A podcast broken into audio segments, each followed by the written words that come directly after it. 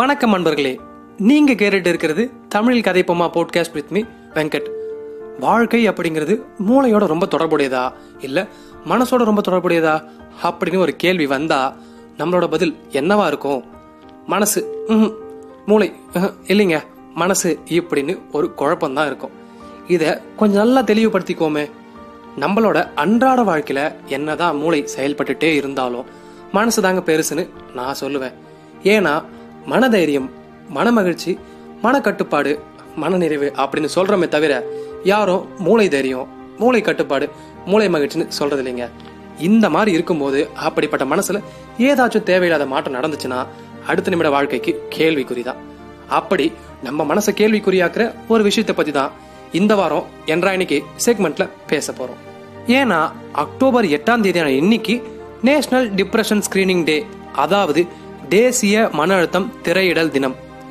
ஏதாச்சும் ஒரு சூழ்நிலைக்கு உண்மையாகவோ இல்ல கற்பனையாகவோ நம்ம மனசும் உடம்பும் சரியான எதிர்வினை கொடுக்க முடியல அப்படின்னா அந்த தன்மை காலப்போக்கில் தொடர்ந்து நடந்துட்டே இருக்கும் அப்படின்னா அதை தாங்க மன அழுத்தம்னு சொல்றோம்.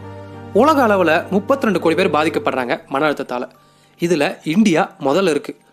மன அழுத்தம் ஆண்களை விட பெண்களிடம் தான் ரெண்டு மடங்காக வெளிப்படுதுன்னு சொல்றாங்க. இருபது வயது முதல் ஐம்பது வரை உள்ளவங்க. குறிப்பாக மாணவர்கள் தான் இந்த மன அழுத்தத்தால் ரொம்ப பாதிக்கப்படுறாங்க. ஒவ்வொரு நாடும் தங்களோட சுகாதாரத்துறையில் மன அழுத்த பிரச்சனைக்கு குறிப்பிட்ட சதவீத வருமானத்தை ஒதுக்குறாங்க. ஆனால் இந்தியா இதுக்கு ரெண்டு சதவீதம் மட்டுமே ஒதுக்குறாங்க. மற்ற நாடுகள் மூணு சதவீதத்துக்கும் மேலே ஒதுக்குறாங்க.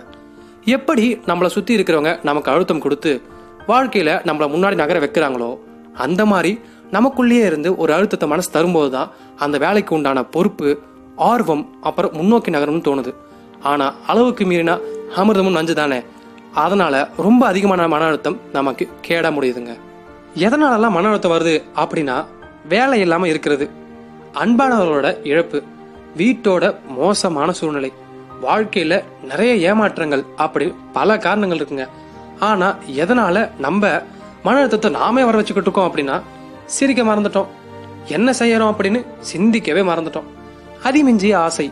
அப்புறம் அழகான குழந்தைங்களை பார்த்தா ஆயிரம் கஷ்டம்னாலும் சரி பறந்து போயிடும்னு சொல்லுவாங்க. ஆனா நம்ம வேலை வேலை அப்படின்னு அந்த குழந்தைங்களையே மறந்துட்டோம். அப்புறம் என்ன? அங்க மன அழுத்தம் தானே மிஞ்சம். இந்த மாதிரி மன அழுத்தத்தால பாதிக்கப்பட்டவங்க யாருக்கிட்டையும் பேச மாட்டாங்க. பார்க்க இயல்பா தெரிஞ்சாலுமே சுத்தி இருக்கிறவங்க கிட்ட எரிஞ்சு எரிஞ்சு விடுவாங்க. அடிக்கடி பசிக்கலன்னு சொல்லுவாங்க. எந்த ஒரு விஷயத்திலயும் பெரிய ஆர்வம் காட்ட மாட்டாங்க. நிறைய தனிமையில இருப்பாங்க. இந்த மாதிரி விஷயங்கள்லாம் அவங்கள கடைசியில தற்கொலைக்கே கொண்டு போய் விட்டுருங்க. நமக்கே தெரியாம நம்மளும் நிறைய பேரை மன அழுத்தம் கொண்டவங்களா மாத்திக்கிட்டு இருக்கோம். எப்படின்னு கேக்குறீங்களா? ஒரு வேலையில பொறுப்பு அப்படிங்கிற பேர்ல அவங்களுக்கு அழுத்தம் தருது. நம்ம பழைச்சா போதும்.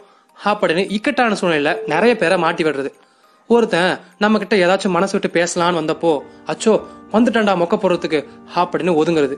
ஒருத்தன் கிட்ட ஆசையை திணிச்சு திணிச்சு அவனை அதை நிறைவேற்றிக்க முடியாதுன்னு தெரிஞ்சும் அவனை சூழ்நிலை கைதி ஆக்குறது. இப்படின்னு நிறைய விஷயங்கள் பண்ணி மறைமுகமா ஒருத்தர்கிட்ட மன அழுத்தத்தை வளர்த்துக்கிட்டு இருக்காங்க. இப்போ இருக்கிற இயந்திர உலகத்துல மன அழுத்தம் காய்ச்சல் சளி மாதிரி ரொம்ப சாதாரணமா எல்லாருக்கும் வருது. காரணம் மனுஷங்களோட மூஞ்சியை நேரா பார்த்து பேசுற வழக்கம் குறைஞ்சு எல்லாரும் சமூக வலைதளங்களை நோக்கி ஓடிட்டோம். என்னதான் மாச கணக்குல நேர்ல பார்க்க முடியாதவங்க மூஞ்சியை கூட நினைச்ச நேரத்துக்கு நமக்கு காமிச்சு மனசுல சிரிப்பு விதைக்கிற அளவுக்கு வல்லமை இந்த சமூக வலைதளங்களுக்கு இருந்தாலும் கூட இதோட மறுமுகம் என்னவோ ரொம்ப கோரமானது. அதுக்கு காரணங்கள் பல இருக்கு. உதாரணத்துக்கு முன்ன பின்ன தெரியாதவங்களை இணைக்குது. அவங்க நல்லவங்களா தான் தப்பிச்சோம். இல்லனா அந்த தொடர்பு காலப்போக்கில் மாதிரி ஆபத்தை தாங்க முடியுது பலருக்கு. இன்னொரு காரணம் பாத்தீங்கன்னா சமூக வலைதளங்கள்ல நிறைய பேர் சாப்பிட்றது சுத்துறது சிரிக்கிறது தூங்குறதுன்னு இப்படி எல்லாத்தையும் போட்டு சுத்தி இருக்கிறவன வெறி ஏத்துவாங்க. இதனால சே நம்மளால இப்படி பண்ண முடியலையே இப்படி இருக்க முடியலையே அப்படின்னு ஏங்குறவங்க எவ்வளவு பேர் இருக்காங்க தெரியுமா? மூணாவது முக்கிய காரணம் எதிர்மறை எண்ணங்கள் சமூக வலைதளத்துல கொட்டி கிடக்குது. இதனால சமூக வலைதளத்துல ஒரு அக்கௌண்ட் வச்சிருக்கோமா? நாலு மீம் பார்த்து சிரிச்சோமா? ஏதோ சில தெரிஞ்ச நபர்கள் கிட்ட நேரம் கிடைக்கிறப்ப பேசணுமா? மிஞ்சி போனா நம்ம போட்டோவை நம்பிக்கைக்குரிய நண்பர்களுக்கு மட்டும் தெரியற மாதிரி போட்டோமான்னு சமூக வலைதளங்களோட பயன்பாட்டை குறைச்சு அதில் இருக்கிற நல்ல விஷயங்களை மட்டும் எடுத்து சந்தோஷப்படுறது மூலமாவே இன்னைக்கு நிலையில பல பேரோட மன அழுத்தத்தை குறைக்கவும் முடியும் தவிர்க்கவும் முடியுங்க. எது எப்படியோ எல்லா பிரச்சனைக்கும் கடைசியில மனிதம் ஒன்றே தீர்வாகும். என்ன சொல்றேன்னு புரியலையா? ஒரு மனுஷ மனசுல ஏற்படுற எப்பேற்பட்ட தாக்கத்துக்கோ ஏதோ ஒரு வகையில அவர் சமூகத்தில் இருக்கிற எல்லா மனுஷங்களும் தாங்க காரணம். அதனால மருந்து மாத்திரையை விட சுத்தி இருக்கிற மனுஷங்களோட ஆதரவும் அரவணைப்பும் அவர் சீக்கிரம் குணமாக்கும்.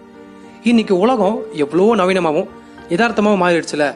அதனால ஒரு வேலை உங்க மனநிலை சரியில்லை உங்க கட்டுப்பாடை விட்டு மீறி போகுது உங்க முயற்சிகள் எதுவும் கை கொடுக்கல அப்படின்னா உடனே ஒரு மனநல மருத்துவர் அணுகுங்க.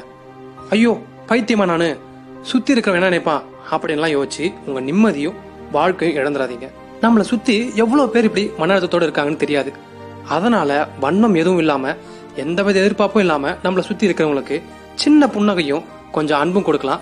தப்பில்லை. அன்பாய் சிரிப்போம் அளவாய் சிந்திப்போம். மனித இயல்பை மறவோம் உயிர்களிடத்தில் அன்பு செய்வோம் அப்படின்னு சொல்லிட்டு அடுத்து ஒரு சுவாரஸ்யமான எபிசோட வந்து சந்திக்கிறேன். அது வரைக்கும் உங்களிடமிருந்து விடைபெறுவது நான் தான் நான் இதா வெங்கட். இது உங்கள் தமிழ் கதைப்போமா பாட்காஸ்ட் விரைவில் சந்திப்போம்.